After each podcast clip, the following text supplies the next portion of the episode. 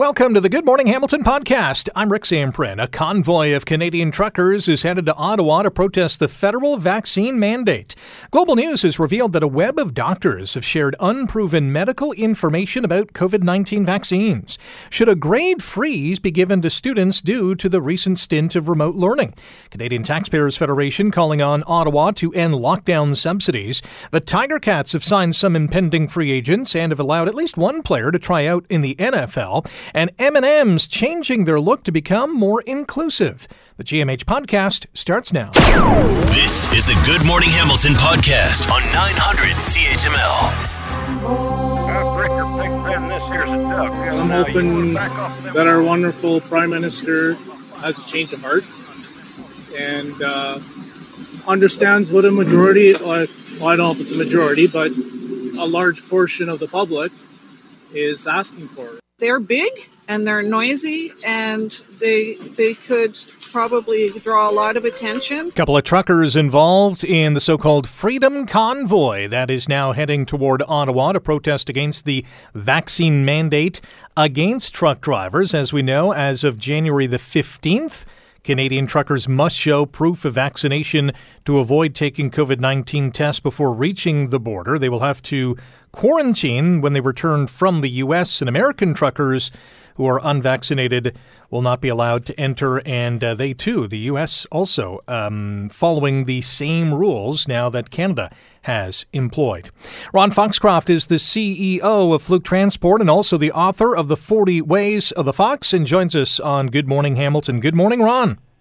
Good morning, Rick. And I guess it's a good job that we had all that NFL football as a distraction to some of the challenges that we're going through. Uh, and Rick, regarding the uh, the trucking industry and the supply chain, the supply chain is in real serious deep peril right now. We're seeing uh, depleted shelves in the grocery stores, and we're seeing uh, a- empty shelves in the grocery stores.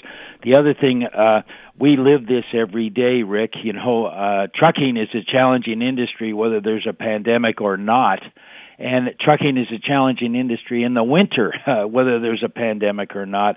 But there's a deep divide in the industry right now around uh, vaccines and not vaccines, which is a divisive issue, and also this uh, this convoy in trucking.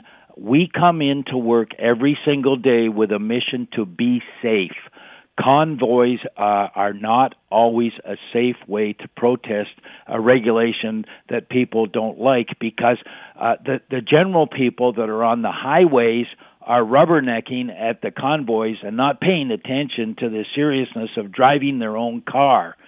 Uh, the the other thing, Rick, uh, the the federal government have come out with a statement: the regulation is not changing. So, you know, the, the, the bottom line, a lot of people are simply saying, just get vaccinated. And and Rick, I need to explain one thing. There's a lot of people, a lot of trucking people in the industry that are not vaccinated that actually agree and have softened their position and want to be vaccinated for the safety of the country. One of the problems that that uh, the general public may not realize, long distance truckers are on the road for 2 and 3 weeks at a time and it's a really difficult situation to make an appointment to get your vaccine. So what we're suggesting uh, to the government uh, you know, we need uh, uh, sometimes common sense isn't too common. What we're just saying, give the trucking industry uh, a short period, uh, an exemption, maybe three to six months, to allow the truckers that agree we should be vaccinated for the safety of the country. Just give us time to get off the road, make an appointment, get our vaccine, and let's get this thing underway. You make a good point. Uh, we should also mention that 90% of Canadian truckers are fully vaccinated, 60% in the United States. How many of your truck drivers have been sidelined due to this issue? Only two. And and since this new regulation came into place, I believe that they have softened their position, and all they have to do is find the time now. Uh, and it's re- really difficult, Rick. In you see, it's hard for us. Uh, we deliver groceries essential items. It's really hard to take a truck off the road or take a driver off the road. But since the regulation is in place, I believe a couple of our people have softened their position and they're making the appointment to uh, uh, get their vaccine. And and you know, Rick, we we follow the rules in our industry. We follow the rules. We're in our cab. We're not COVID spreaders. Uh, we're vaccinated. We wear our mask and we and we keep social distance because the only place we can live or our office is in our truck cab. So we're certainly not COVID spreaders. So I, I think the government, every, everybody needs to just uh, turn down the temperature a little bit, and and let's think this through. Let's create maybe a very short exemption period for the trucking industry because Rick, nobody is calling wolf regarding the supply chain. There is no question there are shortages of groceries and essential products for the general public in the grocery stores. And kudos to the people that run the grocery stores. It's a high volume business, it's a low profit business, and, and they're dedicated as well to keeping us safe. Ron Foxcroft is our guest on Good Morning Hamilton on 900 CHML. Fox is the CEO of Fluke Transport, author of The 40 Ways of the Fox, and of course the founder of the Fox 40 Whistle. Um, you mentioned that uh, convoys are not always safe, and I, I would agree with that, uh, basically because of the rubbernecking aspect of it. Do you support this trucking convoy? No, the CTA do not support this. Uh, the CTA, the Canadian Trucking Association, support being vaccinated. Uh, they do not support this convoy. We are sympathetic to the industry. But, uh, Rick, this regulation at the border came at a very bad time. Uh, and I'll tell you why. It's a very difficult time any time of the year to run a trucking operation, but in particular in the winter. I'll give you an example. Last Monday during the blizzard, our fleet was 90% parked simply because we were in a blizzard and and we come into work as I said earlier with a mission be safe. And being out there in a blizzard in the wintertime is not keeping your truck drivers or the general public safe. So the timing of this regulation is very difficult when it comes into the winter. Give the trucking industry an exemption for three to six months to get us into the spring, get us into the summer, and give these truck drivers that are on the road for two and three weeks at a time an opportunity to get out there, get their vaccines, and and and and keep uh, Canada and Canadians, uh, people that are locked in, the elderly, safe. Uh, we should mention that uh, truck drivers often forgotten about being those on the front lines. Uh, you guys have done a heck of a job, and without truckers, I'm not sure where we would be at this point. Fox, always appreciate the time. Thanks for joining us. Have a great day. Always my pleasure, Rick. Thank you very much. That's Ron Foxcroft, CEO of Fluke Transport, author of The 40 Ways of the Fox, and the founder and uh, inventor of the Fox 40 whistle. You're listening to the Good Morning Hamilton podcast from 900 CHML. We have to talk about this story, which was broken by our uh, uh, friends at Global News, where an investigation has revealed that a web of doctors have shared unproven medical information about vaccines. There are 40 physicians under investigation, many of them in Ontario and BC, after they shared unproven medical information about vaccine side effects, others accused of issuing false vaccine exemptions or prescribing unverified treatments. Dr. Kerry Bowman is a bioethicist and assistant professor in the Department of Family and Community Medicine at the University of Toronto and joins us now on Good Morning Hamilton. Good morning, Dr. Bowman. Good morning. 40 physicians under investigation. That is troubling to say the least.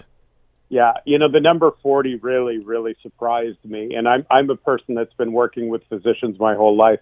You know, four, but 40, whoa, that's a lot. Um, you know, it's very, very worrisome. And it, it's a tough balance because, look, you know, science is evolving and you can't be in a position where, you know, people doing medical practice or particularly medical research are silenced, right? You, but that does not seem to be what's going on here. So these from what I can see, and I don't know all 40 of them, but the, the cases that I have, have looked at, um, so these are not researchers that say, you know what, I see this completely differently. Um, these tend to be people with oh, their own sort of non-evidence based opinions, and um, that's where it becomes very problematic. And worse than that, you know, if, if you start allowing fraudulent vaccine um, exemptions, that is just awful for the whole society. Um, so that's the problem. But look, I, what I do want to say is we can't be in a position where physicians aren't allowed to to you know express evidence based opinions. That would be a terrible thing for all of us. Yeah, there is there is a bit of a fine line because there is, uh, as we know, during this pandemic, a, a boatload of evidence, research that's being done, uh, trials that have been undertaken. Um, when it comes to, as you mentioned, you know, issuing false vaccine exemptions, now you're crossing the line. You really, really are. That's absolute fraud. I mean, I I don't know the law. It could have legal implications, but ethically, it's a nightmare. Because you know, we in the broader society, you know, when we go out for lunch, dinner, whatever, whatever. I mean, we need to know that we have a system that is secure. And and you know, if you start handing out all kinds of false, um, you know, vaccine exemptions, it's it's bad for the entire society and it elevates risk. And you know, it's I can't think of any other word for it. It's fraud. This is not things doctors should ever be a part of. Our guest on Good Morning Hamilton on 900 CHML, Dr. Kerry Bowman, bioethicist, assistant professor in the Department of Family and Community Medicine at the University of Toronto. Um, we have the we have the provincial government uh, who is responsible for uh, the healthcare system, at least the health ministry, and we have the College of Physicians and Surgeons who is responsible for these doctors. Is it the latter? Yeah, I, you know, as, as much as I know the system, it would be the latter. It would be the latter, and I think they're under a lot of a lot of pressure, uh, you know, to to uh, come to terms with this. But uh, you know, again, I, I don't want to make excuses, but as I said, you know, my working life, I've been working shoulder to shoulder with physicians my whole life. They're not perfect. I'm not perfect either, but it's very. Most of them are men and women of absolute integrity. They work hard and they stay with evidence based practice and evidence-based standard of care. I'm actually, I'm, I'm, repeating myself here, but I'm really surprised by the number. Mm-hmm. Um, it's so high. Is is the system broken? Do we need a, a re-education or or, or yeah, something to no, that that's, effect? That's the thing. We do need we need a system that that can actually deal with these things quite effectively. And the system in Ontario, I think, at least you can, if I understand it correctly, you can. I'm PhD, not MD, so that's why I'm not as uh, you know entirely uh, sure of all these things. But um, you you you can actually suspend a person during investigation, where some of the other provinces I think you can't. The system has to be nimble, and the system has to be independent, and it has to be, you know, it can't be done overnight, but it has to be rapid. And I'm not sure any of those things are working as well as they could be. So it's not just the physicians in this case. We need to be looking at do we have working systems? Because why do these systems exist? This is to protect the safety and well-being of all of us. Um, and so these systems are really, really important. Uh, there's also a trust factor here too. We we need our people to trust um, uh, their the healthcare system and the people in it. Absolutely. And when you begin to hear things like this, you know, two things can happen. One, people could say, well, every second doctor is, you know, crazy or something. And this is not at all the case. But secondly, Exactly. The public needs to know there's a system that can deal with these things if and when things go wrong, or at least investigate rapidly. And I'm not really sure that's what's occurring here. And I, I, I think, you know, but I, the, the fact that it's surfaced, I think these systems we will take a much closer look at. Dr. Bowman, appreciate the time today. Thanks for joining us. You're very welcome. Take care. You too. That is bioethicist Dr. Kerry Bowman joining us as uh, 40 physicians out of thousands. Let's not kid ourselves. It's not a, a, a, huge number, although you know when you look at it, it is um, facing uh, uh, investigation after. Uh, well, some of the things that we talked about, sharing unproven medical information about vaccine side effects, and uh, what may be even worse, issuing false vaccine exemptions or prescribing unverified treatments. You're listening to the Good Morning Hamilton podcast from 900 CHML. There are um, a bunch of high school students in this province who are lobbying school boards and the provincial government for a freeze on grades for the rest of this Omicron interrupted semester. And this comes after some boards said that final marks wouldn't fall further than they were at the end of last year. As we know, uh, the, the December winter break came, Omicron was in full effect. The provincial government said, hey, we're going to do some online learning for the time being. Uh, last Monday was the return. Well, actually, here in Hamilton, it was Wednesday because of the snowstorm. Uh, last Wednesday, students finally returned to in person learning. But these high schoolers are saying, well, wait a minute, our, our semester has been interrupted, has been tumultuous because of the in person to online, back to in person learning. We want to see our grades freeze, or at least not get any lower than they might be. Does it make sense? Well, let's ask our next guest here. Todd Cunningham is his name, assistant professor, teaching Stream Ontario Institute for Studies in Education at the University of Toronto. Todd, good morning. How are you? I'm doing well. How are you doing? I'm okay. How about yourself? Doing well, thanks. So, this notion of a grade freeze, I know it was done at the onset of the pandemic back in 2020. Does it make sense again? Yeah, what we know is every time we do these transitions from in person to online or online back to in person, it takes a you know a, a while to kind of readjust to this new learning environment. Um, so learning doesn't happen as well during those transition times. In addition, anytime we go to the online learning environment, we have impacts on you know not all students are impacted equally. Some students who don't have good access to online um, learning, you know, they're not going to be able to see their teachers or even talk with their their teachers. Um, other students due to environmental um, situations, might have difficulties being able to um, concentrate. You know, maybe I'm a high school student, I'm having to look after my younger siblings um, while my parents are at work, and so I'm not going to be able to do my schooling. Or there might be a lot of people in the house during the day and they're all using the internet and I have to wait till late at night to be able to log on to to be able to do my my work. So not all students are impacted equally by the online learning. So when we have these transition periods, we know that's going to be disruption to um, certain students' education, as well as these are high stake marks, especially for grade 11, grade 12 students, and they're concerned that um, we now have an equitable uh, equity issue across the province, where based on your geography, some students' marks might not be as impacted by this transition time where other students' marks may be. From a psychological standpoint as well, students will feel differently when they're going from the classroom to in per, or to uh, remote learning and then back into the classroom. That adjustment period uh, is going to be, I guess, uh, consumed differently by each and every student. Oh, definitely. And we know that when we go to the online learning, a lot of students uh, report feeling much more lonely. You know, they don't feel as engaged in the learning process. You know, part of school is the socialization aspect, not only just socializing with my friends um, in the hallways or before school, but actually during um, the learning experience, being able to talk over materials with um, friends. We've actually had to create uh, Zoom study groups where students get together online to be able to just do their homework together because they need those social connections. And so again, losing that in-person piece will have, for some, will impact that um, social engagement that they need to be able to do uh, to foster their learning. Todd Cunningham is our guest, Assistant Professor Teaching Stream, Ontario Institute for Studies in Education at the University of Toronto. You're listening to Good Morning Hamilton on 900 CHML. What would a grade freeze do to the psyche of the student body? Well, I think for those students who um, are concerned about where their grades are, it's going to reduce the, um, a level of stress during this last um, couple weeks of the semester to say, hey, you know, I put a really good forth, a strong effort. I've gone to where I need to be.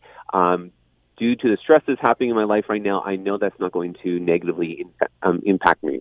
Whereas other students, it's not, a, you know, I, from my understanding, a lot of boards are saying it's a freeze or an improvement. So I go, okay, I'm not quite at that mark I want to do, then I am going to put forth more effort right now and trying to up my marks on these final projects so that I can have that true reflection of what my learning ability um, is as I'm, ex- I'm, exiting this, this term.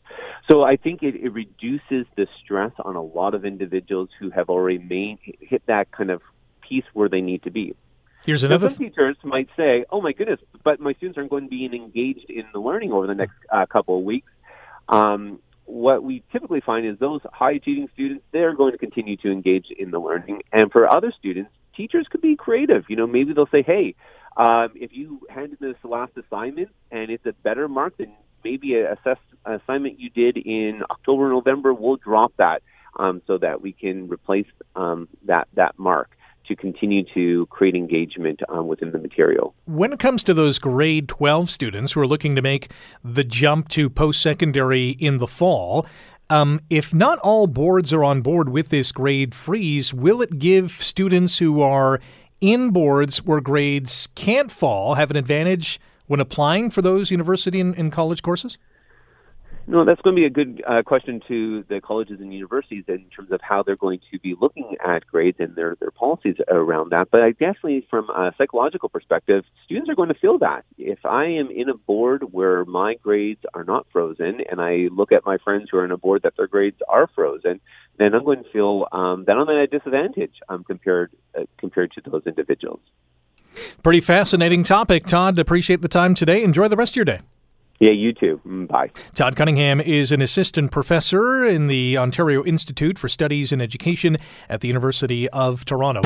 You're listening to the Good Morning Hamilton podcast from 900 CHML. Well, as we know, since the onset of the pandemic, there have been a multitude of government subsidies. But is now the time to end those subsidies? One person, well, I think more than one, but at least one, uh, says it is high time that these subsidies come to an end. His name is Franco Terrazzano. He's the federal director of the Canadian Taxpayers Federation, and he joins us now on GMH. Good morning, Franco. Hey, good morning. Thanks for having me on. So, why is now a good time to cut the cord, so to speak? Well, now is a good time for the federal government, for Ottawa, to end its pandemic subsidies. And the reason is is that we have seen now the federal government is subsidizing decisions made by provincial politicians to, to lock down provinces. So essentially, when a government subsidizes something, you can expect more of it. And we have seen the federal government spend more than half a trillion dollars, more than $500 billion on the subsidies to help the workers and businesses stay afloat when provincial politicians lock down their provinces. So more than 80% of those subsidies has been coming from Ottawa. And that's allowing these provincial politicians to not consider the full cost of their lockdowns. And because Ottawa is subsidizing provincial politicians locking their provinces down, you can expect provincial politicians to be biased towards these types of restrictions. So, in short, if we didn't have federal subsidies, we wouldn't have lockdowns. Well, we have, well, no, we, we don't know that for sure, but what we do know is that it would certainly bias a politician towards those lockdowns. And and remember, we're not at the beginning of the pandemic, right? We're we're now almost two full years into the pandemic. So if provincial politicians, if they if they think that they do need to lock a province down, if they think that they do need to put in restrictions, they've had more than enough time to come up, tailor programs uh, to go to their specific needs. And provincial politicians, they've also had enough time to cut other areas in the budget, wasteful spending, corporate welfare, politician welfare, to redirect that to, to, more useful needs. I think it's fair to say that the subsidies have been uh, well received by many in the public, but at the end of the day, we're all going to be paying for these subsidies sometime down the road. Well, that's true, but we're also paying for it right now with inflation, right? Inflation is showing us that there is no free lunch when it comes to government spending, especially at the federal level. And because what we've seen is you've seen the Bank of Canada, the central bank, print new dollars right out of thin air to purchase up a bunch of Government of Canada debt. We've seen the Bank of Canada print $370 billion out of thin air. And of course, the more money, uh, the more dollars that the Bank of Canada prints, the less that your dollars buy. So we've seen Ottawa finance a good chunk of its deficit spending with the printing press. And of course, a lot of that deficit spending has gone to these subsidies. So not only are we, as taxpayers, going to have to pay this back eventually, we're already paying it back now as the dollars and cents in our paychecks and our savings account aren't going as far. Franco Terrazzano is the federal director of the Canadian Taxpayers Federation, joining us here on Good Morning Hamilton on 900 CHML. These cu- these subsidies have created an incentive, really, for people, a lot of people, to stay home, and that has led to a labor shortage.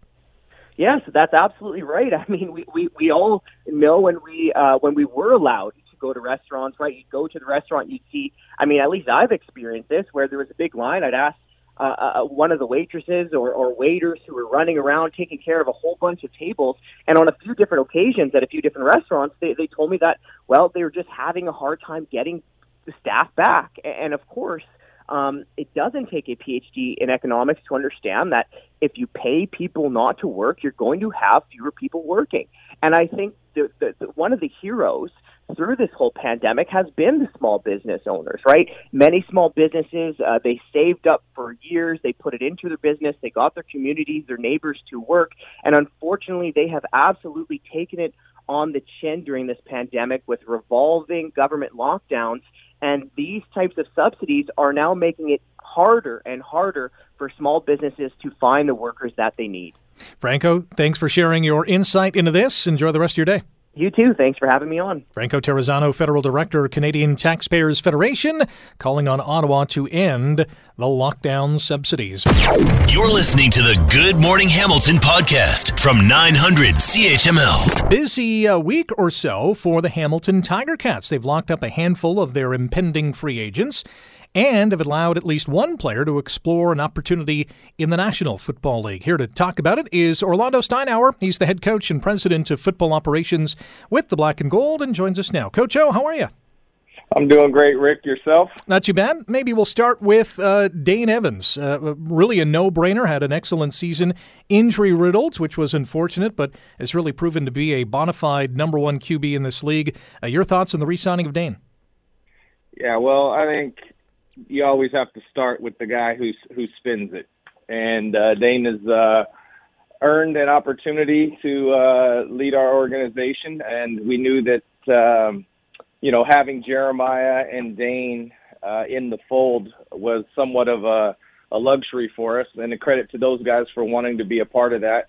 Um, but I guess they've both earned their opportunity both to go soar and, and to run their own football team. So um, yeah, we uh, we're excited to have Dane back in the fold along with his family, and uh, looking forward to the upcoming season.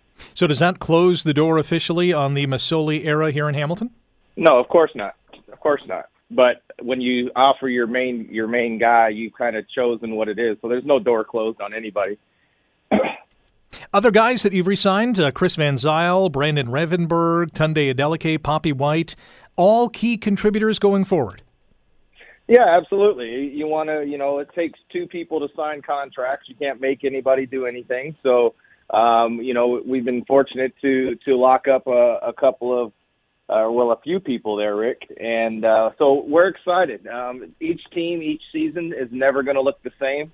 Uh, that's just inevitable, and you just uh, sometimes you don't know uh, from year to year what exactly it's going to look like, especially in the era of a lot of one-year contracts. You know, there's a lot of free agents, uh, at least in our case.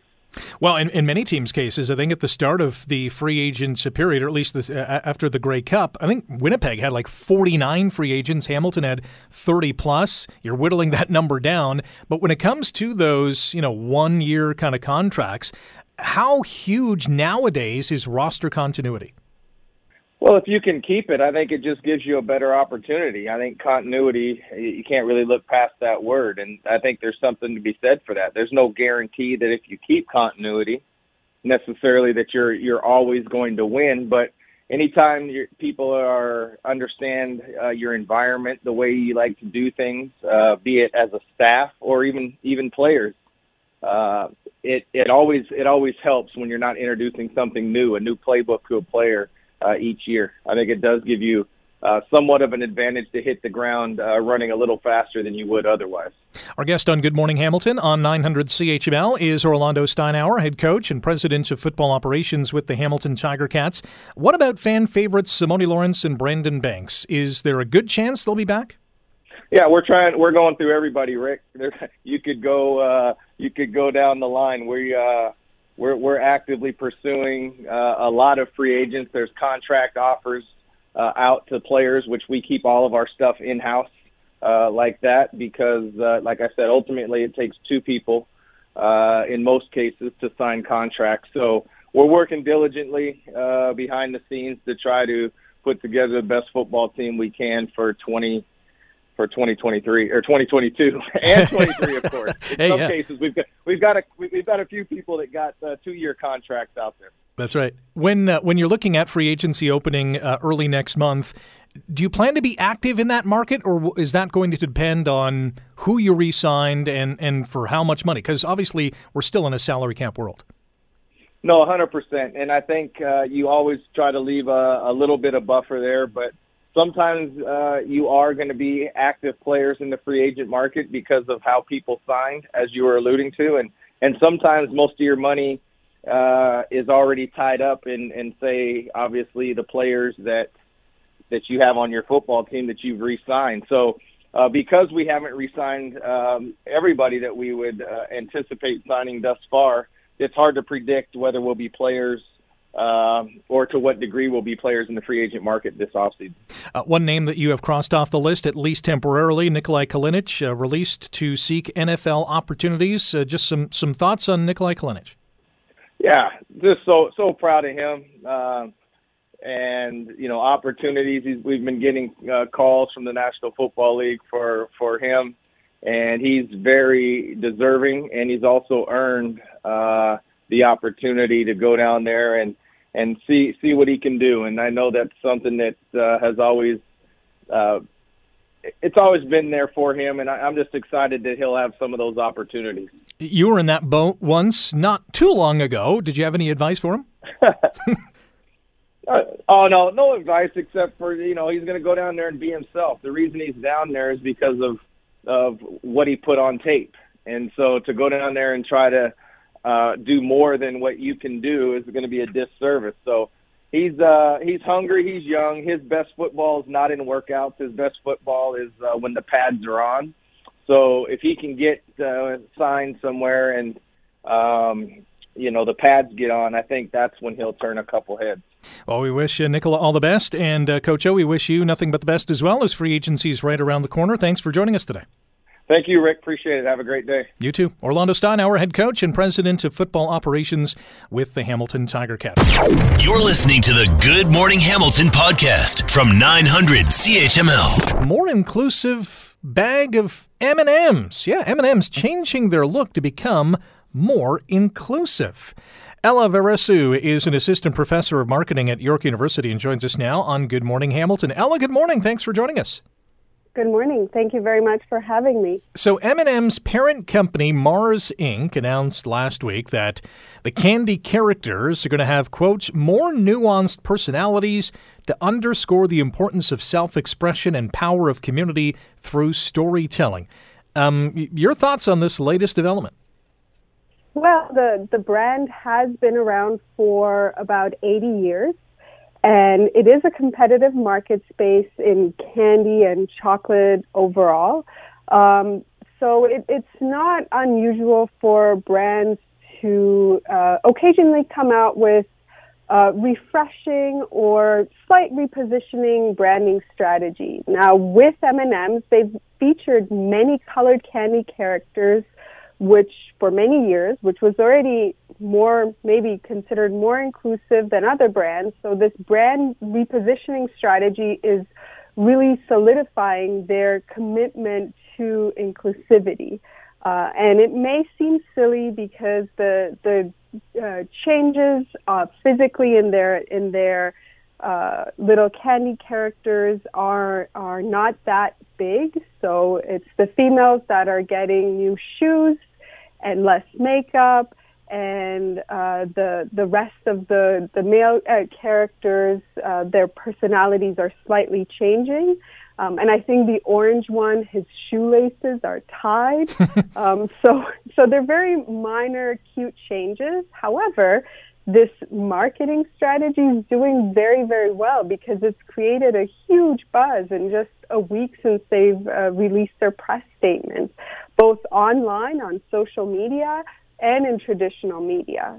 So, for example, it was uh, it even had its own segment on the Late Show with Stephen Colbert and the Daily Show with Trevor Noah. Um, so, sure, they they teased the brand repositioning strategy, but in a cute, comical way. And funnily enough, it was even uh, discussed uh, on Fox News by the, the host Tucker Carlson, who whined about the cartoons, uh, the M&M cartoon characters becoming less sexy, especially the green one, because she no longer has go-go boots, but rather sneakers. Um, so it, it's making a splash across the news, across social media, across late night shows, and thereby potentially increasing people's cravings for M&M candy, which is a good thing in the end because it's going to lead to increased sales. So really mission accomplished for Mars Inc. and the makers of M&Ms. Yep, absolutely. It, it's definitely a buzzworthy story. So why now? Why do you think the company has come out? Because as you mentioned, uh, you know M&Ms had a variety of different colors, makes and models, if you will. Why why make this adjustment now? Well, of course, because the the overall conversation has switched to becoming more inclusive. Uh, we, there is a lot of talk of equity, diversity, and inclusion across the board in a lot of different fields, and brands are, in, in a way, jumping on the bandwagon. Another uh, point from uh, M&M's is that the two female characters will also have a more friendly relationship instead of the catty one they've displayed in M&M's ads. Uh, they are now together throwing shine and not shade. So it's basically a representation of everyone. Everyone's getting along. Yeah. So it's it's at the end a feel good story. So they're they're focusing on on emotional branding and trying to make their little uh, M&M characters resonate with the the times that we live in today. Do you think other companies are going to see the publicity that M&M's has received and say, "Yeah, we're going to do something very similar"? Absolutely, because it, it is it is at the end of the day a feel good story, all fun and great um, and they are getting a lot of, of free publicity out of it. Ela, we were discussing them this morning. Yeah. So. uh, really appreciate your time. Thanks for joining us today and enjoy the rest of your day. Absolutely. You too. Take care. That's Ela Veresiu. He, uh, an assistant professor of marketing at York University's Schulich School of Business.